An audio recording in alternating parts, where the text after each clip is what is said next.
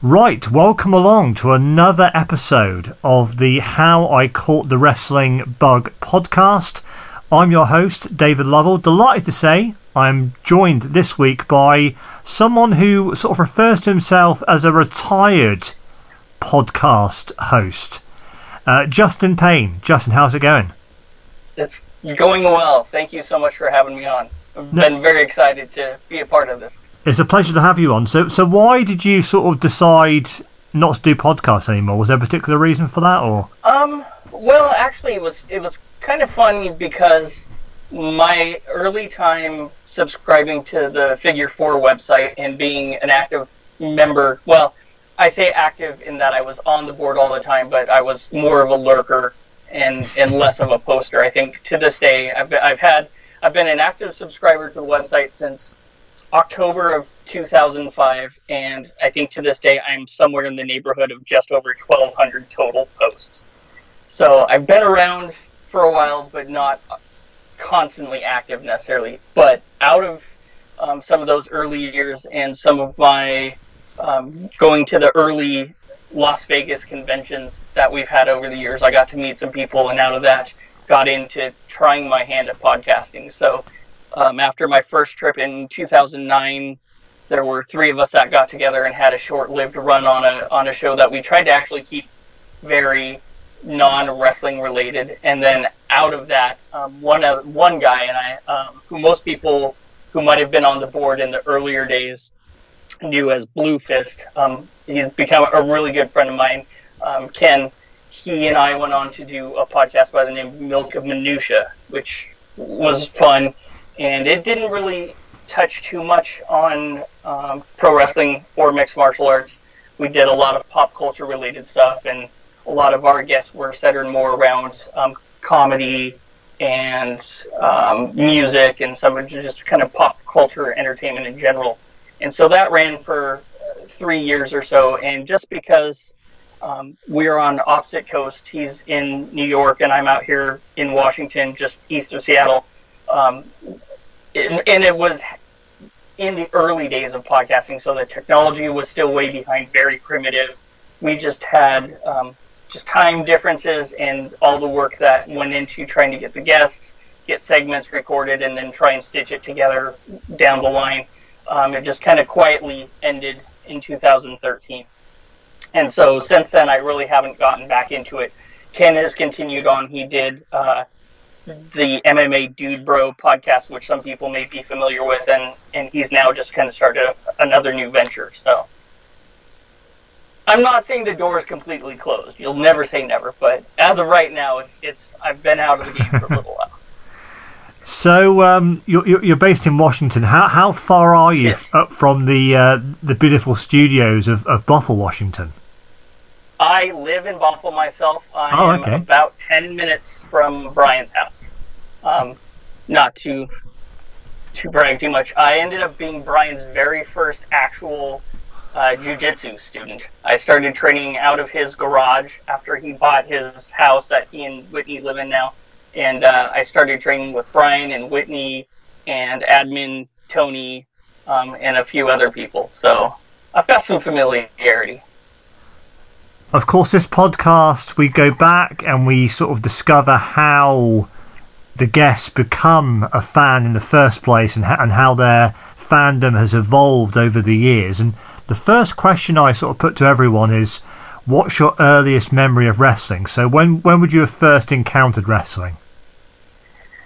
The first memory I have would have come in uh, mid 1987. Um, my father's family had gotten together on a Saturday uh, afternoon, and best I can recollect it, would might have been most likely to celebrate like some birthdays because my a lot of my family members all have birthdays at the end of May, early June. Um, so I had a, I have a cousin that's about a year and a half younger than me, and we spent a lot of time together growing up, playing on the weekends and stuff, and, and at his house, at our grandparents' house and such.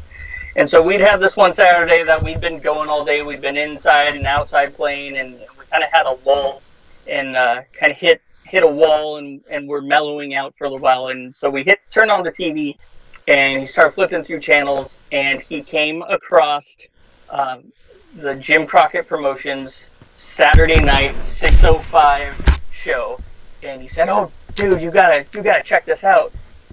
And so we sat down and watched, and I'm pretty I, best I can recollect, we were probably an hour halfway into the show. Um, it wasn't right from the start. We kind of joined in progress that day, and I don't have any specific memories of specific matches or um, you know performers that were on at the time. I did once the network started and I was able to kind of go back. They added all those episodes. I tried to go back at one point and watch through them and see if anything kind of jogged my memory, but nothing that I was ever able to, to come across really did that. So it's it's somewhere in that mid 1987 post WrestleMania three um, era that that I I saw that show and I was hooked like instantaneously. Who were the wrestlers that sort of first captured your imagination as a kid when you first got into it? Well, kind of based on that, from what I remember, it would have been you know the Road Warriors and uh, Flair and the Horsemen, you know, and then it was kind of right in that same time that um, you know Jim Crockett would have been the first thing I saw, but then uh, I did catch I want to say like WWF Superstars, which was on Saturdays here, Saturday afternoon around noon.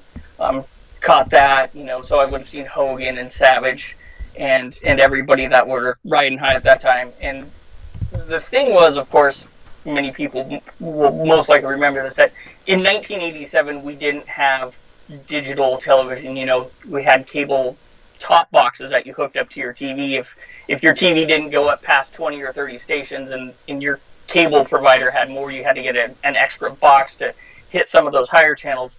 But they didn't have a digital um, listing of all the programs and everything. So what we were left to resort to was the newspaper provided a weekly insert where you you know gave you all the television shows and times from Sunday through Monday, and then there was a publication um, by the name of TV Guide, which I think is still in some maybe in existence in some form, um, where you you could subscribe to it and it was mailed to your house, or you could pick it up at the at the store on the newsstand, and it would go, you know, same thing was kind of a more detailed TV listing for every station, every day, every hour. And I once I got into pro wrestling and saw those first couple shows, I just started grabbing that thing and scouring it, looking for any listing I could find that said wrestling, that referred to wrestling. Sometimes they would have a breakdown towards the back that would list like specific, like WWF Superstars or, or Wrestling Challenge and or Saturday night's main events and so I would do everything in my power to search out any bit of wrestling programming that was available to me at the time. And what was the first live show you would have attended? So I had I did a little research because you know exact dates, but it ended up being um, where go here? It was in November of 1988. I believe it was November 11th was the date, but it ended up being a taping for Saturday night's main event in Seattle at the old Seattle Coliseum, which wound up becoming Key Arena a little bit later on, and it's now in the process of being deconstructed and rebuilt as um, it's going to be called Climate Pledge Arena, and it's going to be the home of our incoming NHL franchise and so yeah, that that was taped on. It, it would have happened on November 11th, and then it ended up airing um, on November 28th, 1987. It was the 12th episode of Saturday Night's Main Events, and it is most memorable because it featured a singles match between Bret Hart and Randy Savage, and it was right. I'm uh, I'm almost certain it was included on on compilations for both guys, and it yeah. was a big famous match where uh, Savage had, of course, had Elizabeth at ringside, and Bret had um, Neidhart and Jimmy Hart with him. And Bret worked over uh, Savage's ankle to the point that he had to uh, loosen his boot up, and he, he sold it, you know, spectacularly through the match. And um, at the time, of course, you know, I was nine years old, and in the arena, you know, it's a good match and it's fun, and, and you really get into it. But then, kind of later on, years later, uh, you get older and you start listening and people start talking about it and then you go back and watch it kind of with a fresh set of eyes, and you realize how great it really was, and it turned out to be something just unbelievable that I I was there live for. So from that point, you know, from from starting to watch wrestling in in like '87, you know, through to now, so sort of 34 years. At any point, did you stop watching it altogether? Did you ever ever sort of lose interest altogether in wrestling? Yes. Um, along about late 92, sometime into 93, I would say. It's kind of like it fits almost right in that time that you hear about kind of like WCW and WWF both having the big, big droughts and, and the big dips in business. Um, at that time, you know, I'm, I'm a teenager, late teens. I'm, I was going into my freshman year of high school, you know, ninth grade, and um, growing up, outside of, of my cousin who I referred to earlier, I never really had any other friends that were as into wrestling as me. You know, I always kind of tried to to get people interested, and like I remember there were times when I was younger and, and I would go spend the night at a friend's house on a Friday or Saturday night, and the big thing would be you get to go to the video store and rent videotapes. And at that time, this was before like Blockbuster and some of the big chains. So you had these very small mom and pop type shops, and you know, kind of had a, pretty good tape selection in those early years. And I would, I remember one instance when I, I was at a friend's house and we went to rent a video, and, and I was trying to talk them into renting, I don't know, WrestleMania or something. And his mom's like, you know, I'm sorry, my his stepdad really doesn't care for wrestling, and that's not something that we're all going to sit and enjoy. Um, so you know, as I got into being a teen and in those years, like say around 92, 93, wrestling wasn't cool to begin with. And I was starting to feel that pull of wanting to be cool and fit in. And like my, you know, not only did I kind of get away from watching wrestling, my music tastes were changing. All sorts of stuff kind of, it wasn't just a pro wrestling thing necessarily. But, um, so I kind of I realized in hindsight that I faded away at that point. I still would kind of catch myself checking in. I'd, I'd turn on a show every so often, but I definitely stopped following, you know, closely.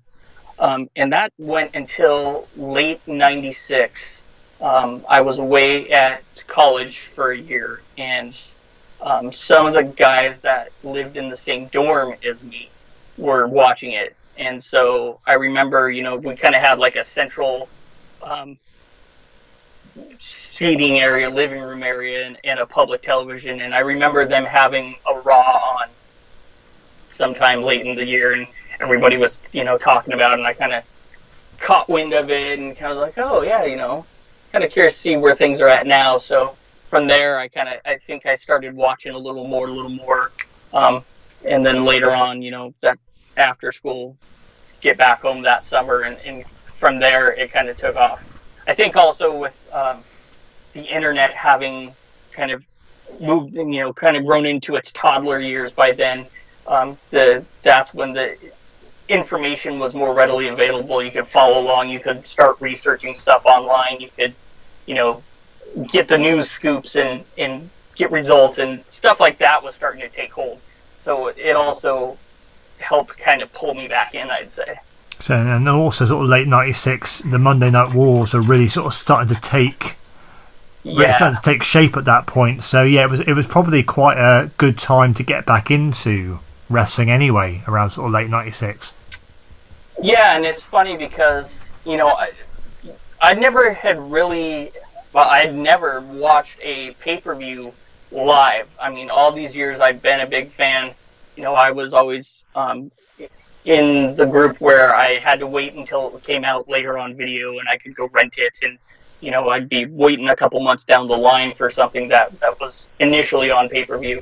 And it was, it was um, Mania 17. And that really was the first time that, you know, there were other people were willing to sit down and get that on pay per view. I actually went to a buddy's house, and um, their parents allowed us to order it because they had kind of a cool projection system set up in their living room. And you know, we had a group of people. Most of them, like ninety percent of them, weren't really or had ever been wrestling fans. But that was really the first time where I got to sit and, and watch a show live, and I was with a large group of people, and everybody was getting into it, regardless of their knowledge or, or kind of prior interest.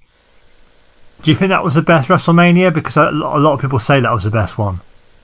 Yeah, I have. It's been a few years since I've actually sat and watched it from start to finish. Um, it, it, it holds fond memory just because at that time it was it was the first one I had actually gotten to sit and watch live. And like I said, having a bunch of people who were around and having fun. So um, I think if I went back and sat and watched it, it would be up for review. I think just also because now having traveled to a couple more live, been to a few live ones since that, um, changes my perspective a little bit. Sometimes the the live experience plays into it a little more than sitting watching it on TV live too. So, what are your sort of viewing habits now? Uh, you know, what what do you watch wrestling wise from a from a week to week basis? Um, AEW Dynamite's really the only steady for sure thing. Um, I've pretty much done away with with WWE programming, save for I've watched one specific match in the last two years or so, and and that will probably actually tie into an answer to a question coming up here, so I won't go too much into that. um, uh, you know, I just I haven't really made the time to sit and kind of get through Dark and Elevation on all that every week. I I will hope to be able to catch Rampage when that starts. Um, otherwise, you know, I'm I have been into Stardom now for the last couple years. I kind of got into them.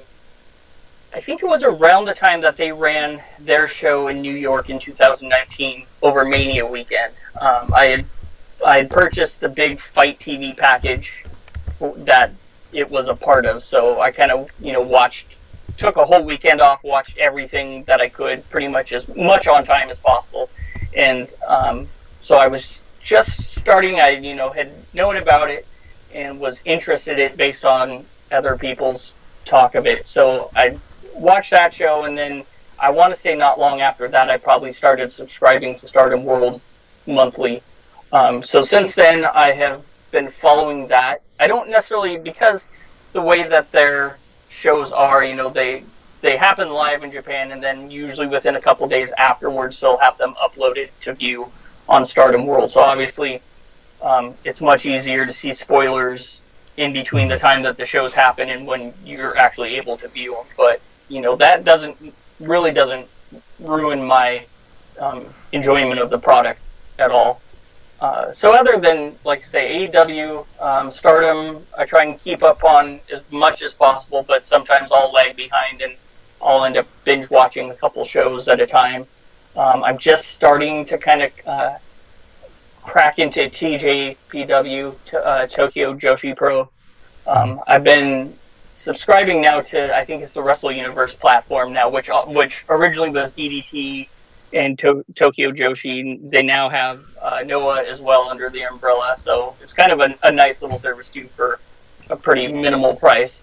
But I haven't really dug into all that they have to offer quite yet. Did you see the Stardom main event from the other night that everyone's raving about? I did. I have ordered their. They've done. Um, I think it's three pay per views now since this past December. I've ordered each one and watched them. This last show wasn't my favorite overall as a show, but that main event was spectacular. It's probably they. There's uh, at least an easy five matches that have happened on between those three pay per views so far that are pretty much some of my favorite matches so far this year or within the last uh, eight months or so.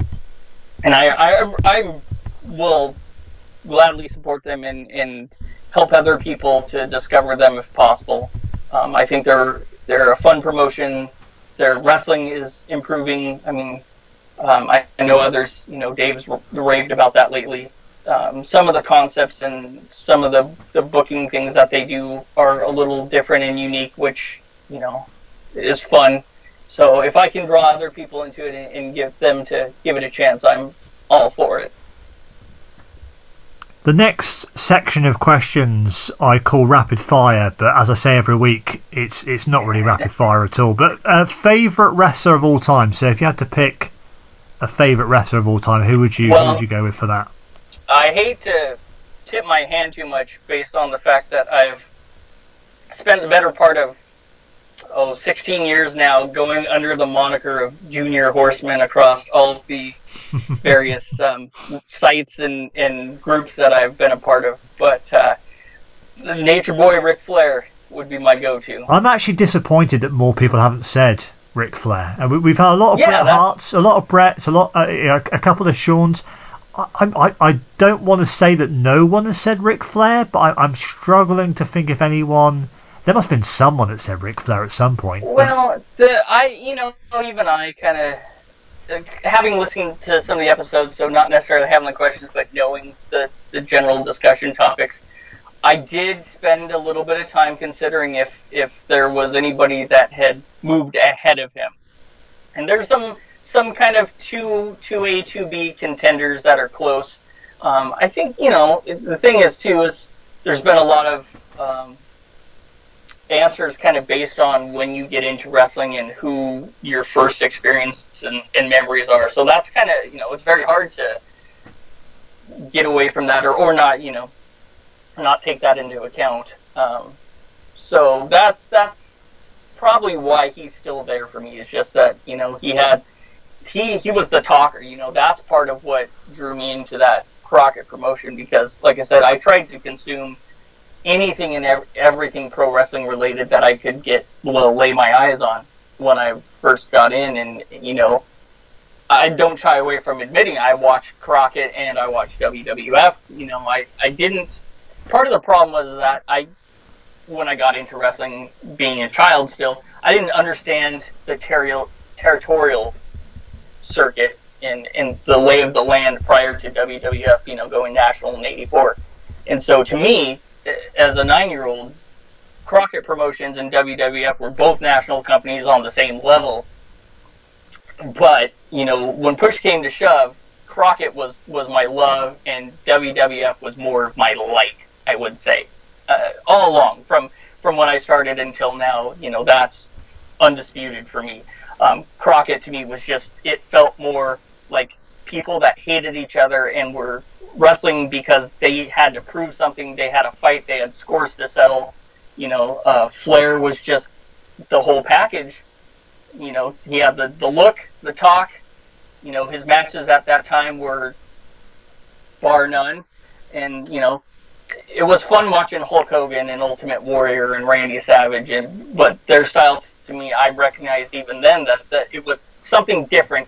That it wasn't Crockett. So for me, Flair was at the top of the food chain in, in Crockett, and um, you know, I think there's times where I would still be interested in just if I could, I'd throw on a 45 minute compilation of Flair just talking in the background, just to get me pumped up, or just for something to to have in my ears because you can listen to virtually the same Ric Flair promo I don't know how many times, and it's still fun. It gets you going, and it's original, and you know how many other people can deliver a promo like him even to this day.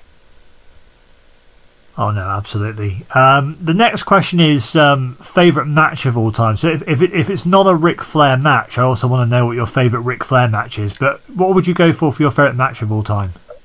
Another one where I kind of I, I considered a few different options just because you know it's really hard to argue that wrestling isn't now isn't the same as what it was in the late 80s or early 90s.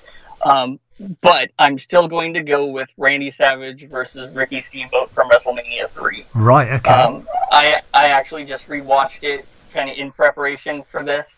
Um, usually it, it had become my go-to every year prior to WrestleMania.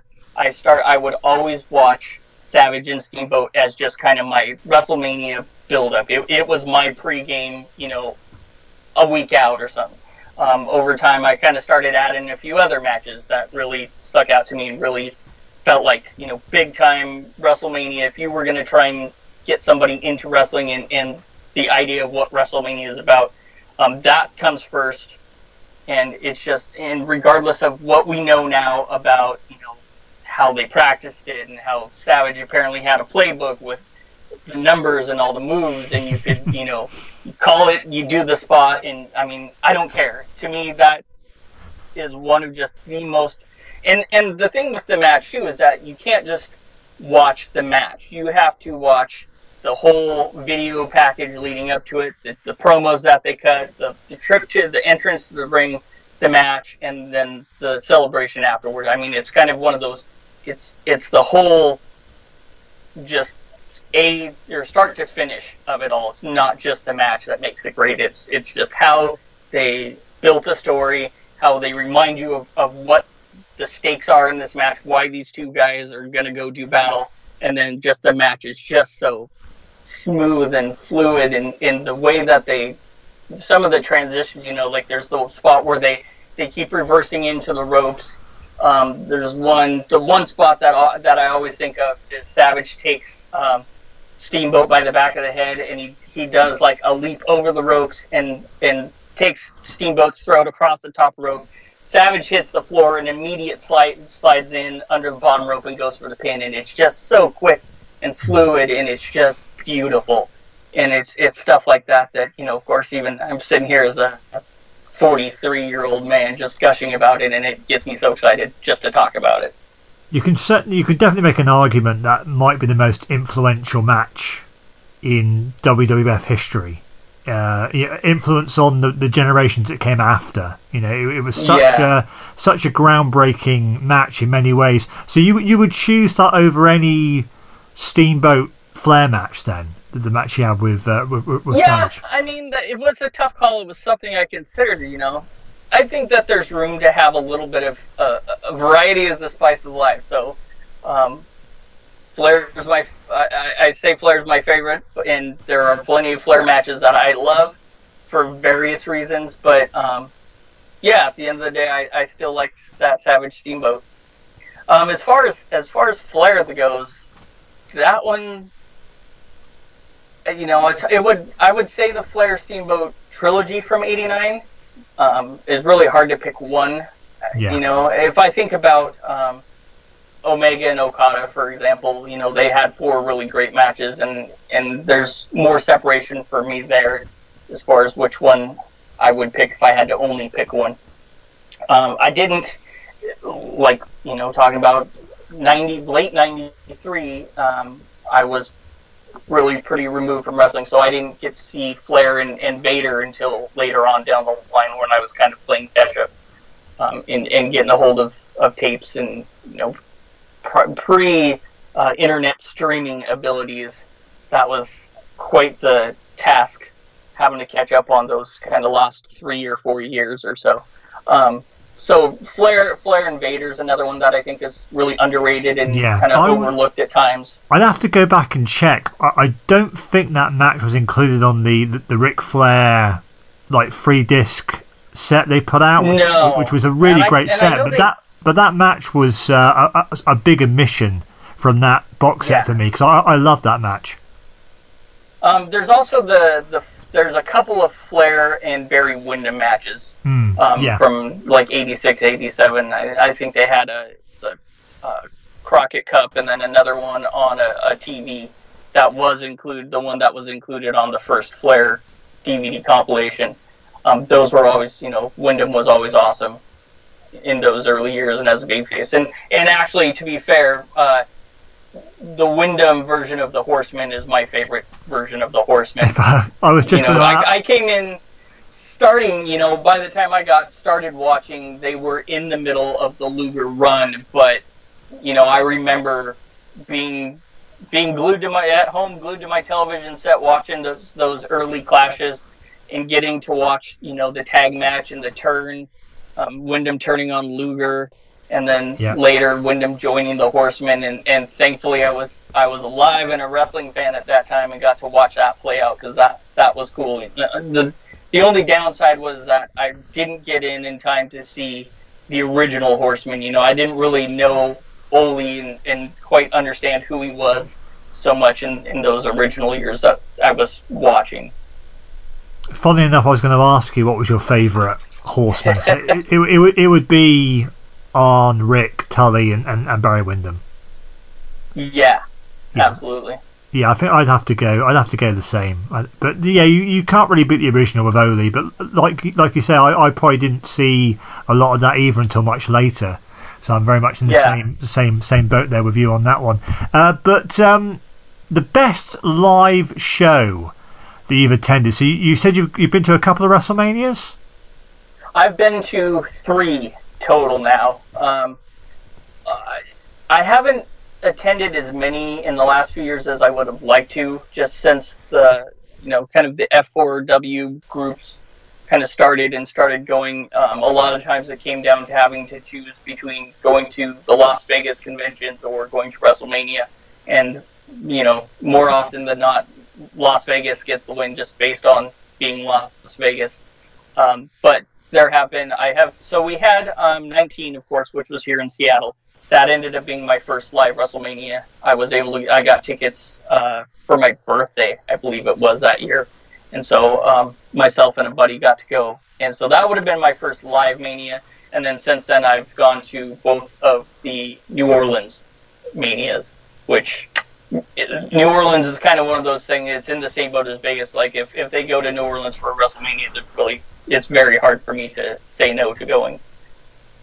At the, But as far as at the Superdome, isn't it? It's not not the Silver Dome. It's the Yes. Superdome. I, I, I never Yeah, know which one it is now because of that Hogan promo. But yeah, that, that's yeah, it's, it's the Superdome, and that was and the fun thing. Not to get too far off topic, but the fun thing kind of about um, the manias I have attended um, turned out to be, you know, 19 ended up being Austin's last match, which we right, weren't yeah, aware was going to be the case. And then 30, uh, the first one in New Orleans was my second live mania, which ended up being the, the where Brock broke the streak. right, yeah, Um, so, and then um, 34, the, the second New Orleans, didn't necessarily have as much of a memorable um, moment that I can claim, but um, being there for Ronda's first match, I guess, might be the biggest highlight to come out of that Mania. So, I mean, all in all, for three Manias, I've, I've had three pretty good runs on that aspect.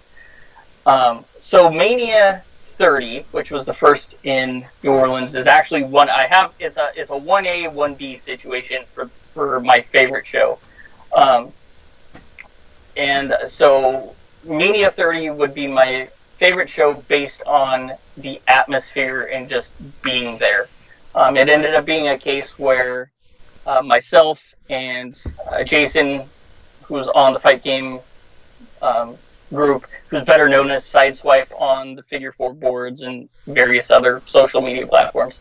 We ended up going in, uh, getting tickets with a group that included Ed from San Antonio, who's a somewhat um, semi-legend in his own mind. yeah, Um, and it ended up being notable because he had the rest of the block of tickets ended up being a bunch of female wrestlers that he knew or was friends with in some way or shape or form. So um, we ended up, Jason and I ended up. Well, we our original seats we sat in. It was it was just kind of us and Ed, and, and then we got up at one point during the pre-show, left to go get a beer, and, and we came back. And by this time, um, we had uh, Kaylee Ray and the now Tegan Nox, and then um, Ed had, uh, as well as uh, Leva Bates was sitting next to Ed. Our original seats had ended up being taken by Shotzi Blackheart and her boyfriend. So that was the group we ended up sitting with for the show. And um, when Jason and I ended up kind of taking different seats, we ended up directly in front of Kaylee Ray and Tegan Nox.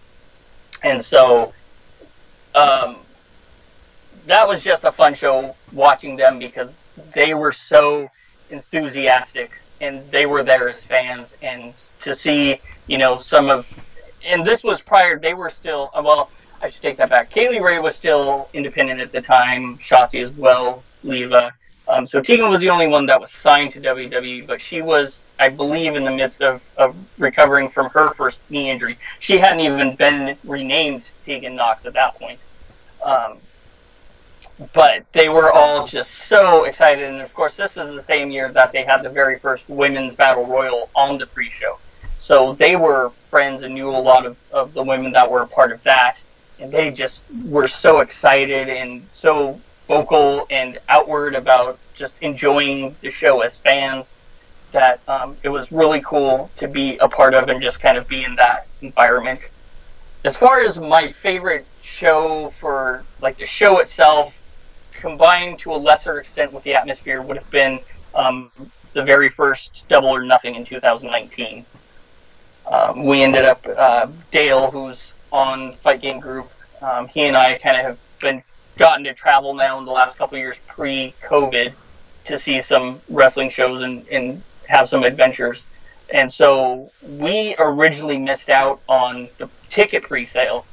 Um, we both tried, and, and it was one of those situations where you know AEW tickets were super hot, and everybody in the world it seemed like got online and crashed all the services to try and buy tickets. So we initially were we we looked at or didn't um, luck out on getting tickets, but uh, through some different connections and maneuvers, we we had seats initially that um, I think Damien had had procured. He actually had some extras that we were going to take, and they were higher up towards the top of, of the arena. And then um, somebody else I knew knew knew somebody else who ended up selling a couple of tickets that were down in the 117 or 100 level that were just off the side of the entrance ramp that we ended up being able we we got our hands on those. So um, we had really fun seats for the show. Unfortunately, we weren't sitting with the rest of like the, the F4W Observer group.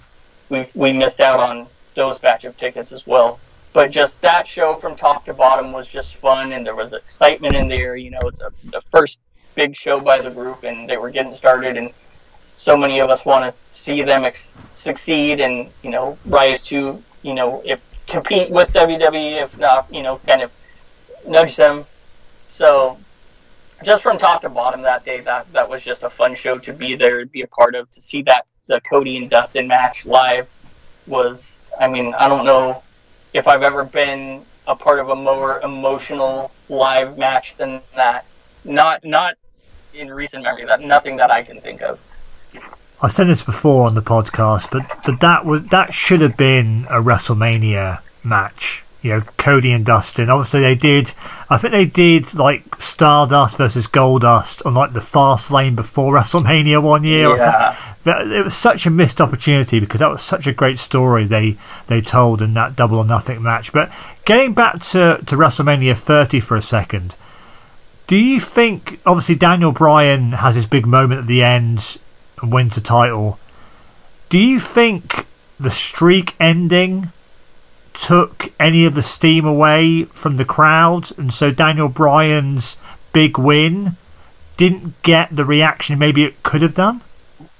I don't think so. I mean, it didn't personally for me because that that was the. I mean, that was the big ticket item for me going into that show. You know, as I remember him having to win that opening match just to get into the main event, and then you know being being finally getting there um, and and getting that that win at the end. And you know, I'm he's he's kind of a hometown guy. His his hometown is I don't know two two and a half hours away from Bothell, so it's kind of within the state. I've been through there a time or two. Um, I had we had the chance to meet him um, early on, actually that first year, that first Las Vegas convention that I attended. He ended up coming in um, with Roderick Strong and some people who knew um, a guy by the name of Peach Machine, who Brian had the uh, grappling battle with that year. So um, for me, it was. I mean, people were absolutely shocked. I mean, there's no questioning that, and the way that they captured the astonishment on people's faces around that that dome that night was, you know, that's a it's a memory that will be burned in in my brain in terms of wrestling memories. But um, I'm I'm really glad that I did get to see Daniel Bryan kind of complete that that story. So I'm trying to think who it was that said it. I, th- I think it may have been Damien. Uh, Damien Gonzalez may have said that people actually were walking out after Taker lost that match to Brock. I and I don't know. I I don't never saw that because I'm pretty sure for that mania, I once I got to my seat at the the you know that day because there was um for that mania, there was some sort of complication where the inside concourses, like they had it roped off and had certain sections closed off where you could only go in like a one way direction around the stadium. And it was a nightmare. I mean, it was, um, it took us a little while to get in, as I remember. Once, but once you got inside, it was like stop and go cattle traffic. Everybody was squished together. You were barely moving, and it took forever. If you had a, a seat on the opposite side of the stadium from where you entered, it was it was slow going and it was miserable. Um, so once for that one, once I got to my seat, I didn't leave it. So I can't speak to people leaving um, after that match.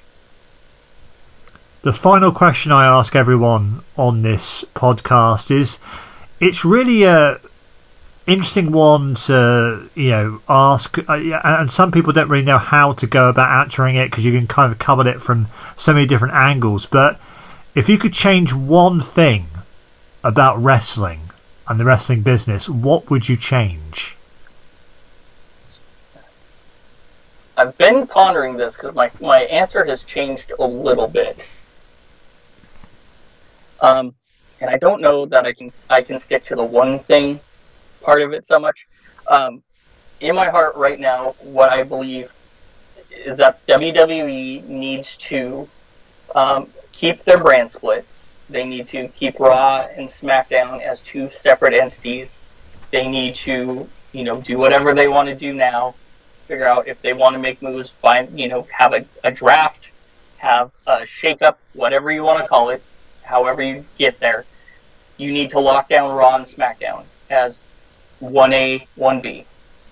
Sorry for that being a reoccurring thing here, but um, and then they need to to take advantage of a situation like a Survivor Series where you pit show against show, and it, whether it be every match on the card or if it's just one big uh, show versus show elimination match, um, make that show mean something, and you know pit all the champions against each other have you know multi survivor uh, classic survivor series style elimination matches.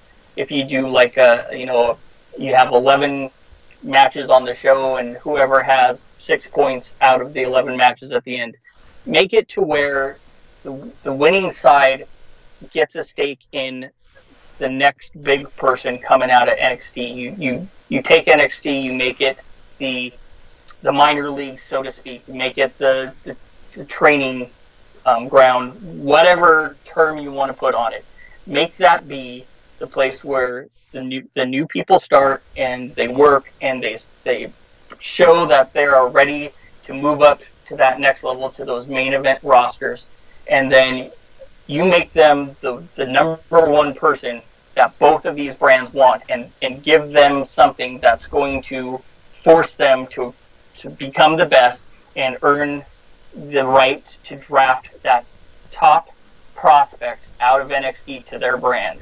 Um, you know, they, they, I would really like to see them, honestly, I would like to see them sold to an entity, a corporation, whatever, somebody who's going to say, we want to do away with sports entertainment, we want to give some sort of uh, feeling of legitimacy and, you know, wrestling to this product again.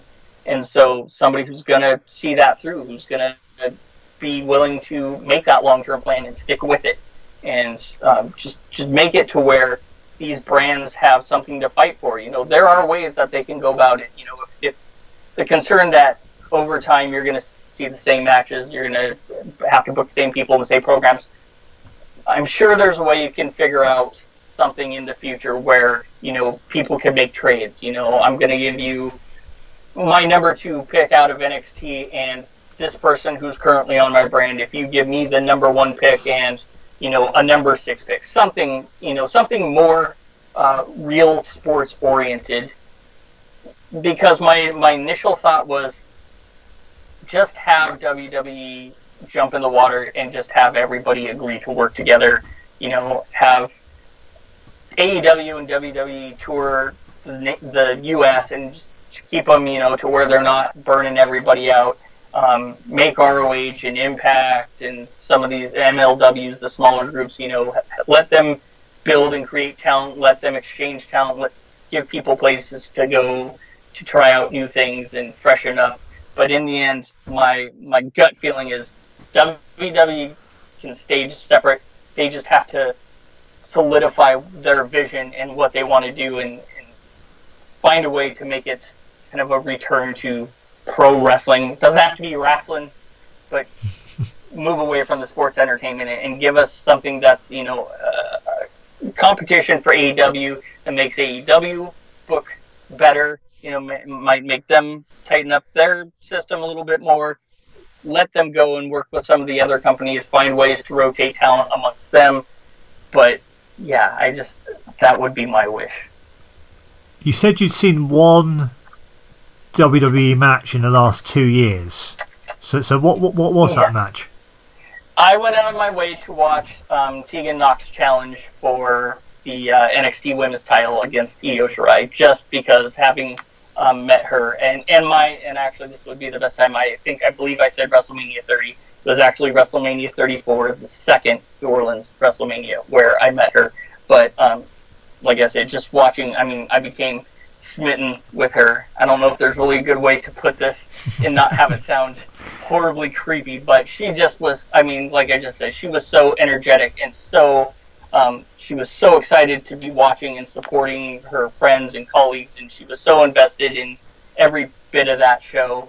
Um, it was just fun. It was so much fun to be around and, and to kind of take some of that energy. So um, since then, I've become a fan and and enjoy watching her if I get a chance. And it's been really horrible to see there's the injury right, bug that yeah. she's been plagued with. Um, eh, we were actually one other thing I, I, would like to touch upon, I guess, is um, up here in Seattle we have Defy Wrestling, which has been around now for about four years. Um, Cody Rhodes actually headlined the very first show that they ran, and um, up until they came along, the kind of Washington, Seattle area was brutally starved for pro wrestling of any kind. Um, so they have been just a, a, a, huge breath of fresh air for wrestling fans up here. But um, they ran a couple of shows in conjunction with Progress Wrestling a few years ago, and they did a, a Progress show on night one that was specifically Progress, um, you know, bannered, and then they did a Defy show the second night, and was that first night during the Progress show when um, Tegan had her second knee injury, and they actually announced it to the crowd that we we'd been in an intermission and came back, um, and we're getting ready to head into the first match in, after intermission, and they just kind of the ring announcer popped in and just said, you know, we want to send good well wishes to her because we, you know, news had come out that she'd gotten injured during the uh, it was Mae Young Classic tapings. Yeah. So a little bit of, of fandom, fanboyism, I guess. Justin, it's been an absolute pleasure to uh, to finally uh, sit down and do this. Obviously, we, we, we tried a couple of times and it didn't come together, so I'm glad to finally uh, get a chance to do it. And and uh, at some point, I'd love to have you back on. Uh, obviously, this podcast will come to an end at some point because I'll I'll run out of guests at some point, I'm sure. so uh, I'll have to think about what I'm going to do next. But whatever podcast I choose to do in the future, I'd love to have you back at some point. I've I've had an awesome time. Um, I there's I know that there's a ton of stuff that I had thought about that I had stored in my brain that I didn't even get to touch upon. So well, I, I, I guess we can always do to, uh, we can always do part two. yeah, I mean, I, there's there's lots of stuff going going back to my early days that you know some that um, that yeah that I would love to touch on. I would you know whatever venture you wind up doing next, I would be more than honored to be a part of. If I'm gonna um, throw my two cents in, I would love to have you do something music related as well that involves a guest that um, I know you you had trickled that out there as an idea once. I did. That yeah, that totally got... caught my caught my eye, caught my ears, caught my brain. I'm I'm on board for whatever you do. But yeah, absolutely be more than honored to come back. Yeah, I'm sure the music, the music podcast, I'll definitely do. You get all these ideas, but it's just finding the time to do it, isn't it? Because you know, life, Yeah. life, life is uh, life gets in the way sometimes. So you don't. you Well, ti I was gonna say the time zones don't don't help us much either. No. Um, like so, like I t- touched on at the beginning, um, just my experience in doing a podcast for somebody on on the west coast and east coast of the U.S. is daunting, let alone going international. But um, like I say, I, I'm was glad that I was able to do it, and I wasn't wasn't sweating the the reschedules. I knew we would get there eventually, and I was I was just made me look more and more forward to it. Yeah, speaking of the time zones, I, I far and away the most listened to podcast I did was the one with Brian because obviously he was kind enough to retweet it a couple of times, and Yeah. we, we got we got finished doing that at like two a.m. because obviously it was like it was like four p.m. where he was and it was like two a.m. where I was, but uh, Yeah. or, or something like that. I don't know. I can't remember the exact. Uh, the exact times now, but yeah, it was um, it was about two a two a.m. by the time we finished. But uh, yeah, I mean, you, you just got to make these sacrifices sometimes, haven't you? it's just uh, well, it's I, I like to think it's not too much of a sacrifice if you're having a lot of fun doing Absolutely, it, and it's yeah. something that's really uh, a passion of both people. So it's absolutely worth it. But no, thank you again, Justin, and, and like I say, we'll we'll definitely uh, do something again in the future. So so for Justin, I'm David. Thank you for listening, and uh, join me next time for another episode of the How I Caught the Wrestling Bug podcast. I kind of wish I'd gone for a shorter name. It doesn't, doesn't exactly uh, roll off the tongue, does it? That uh, that name. But anyway, uh, do join me next time for another episode.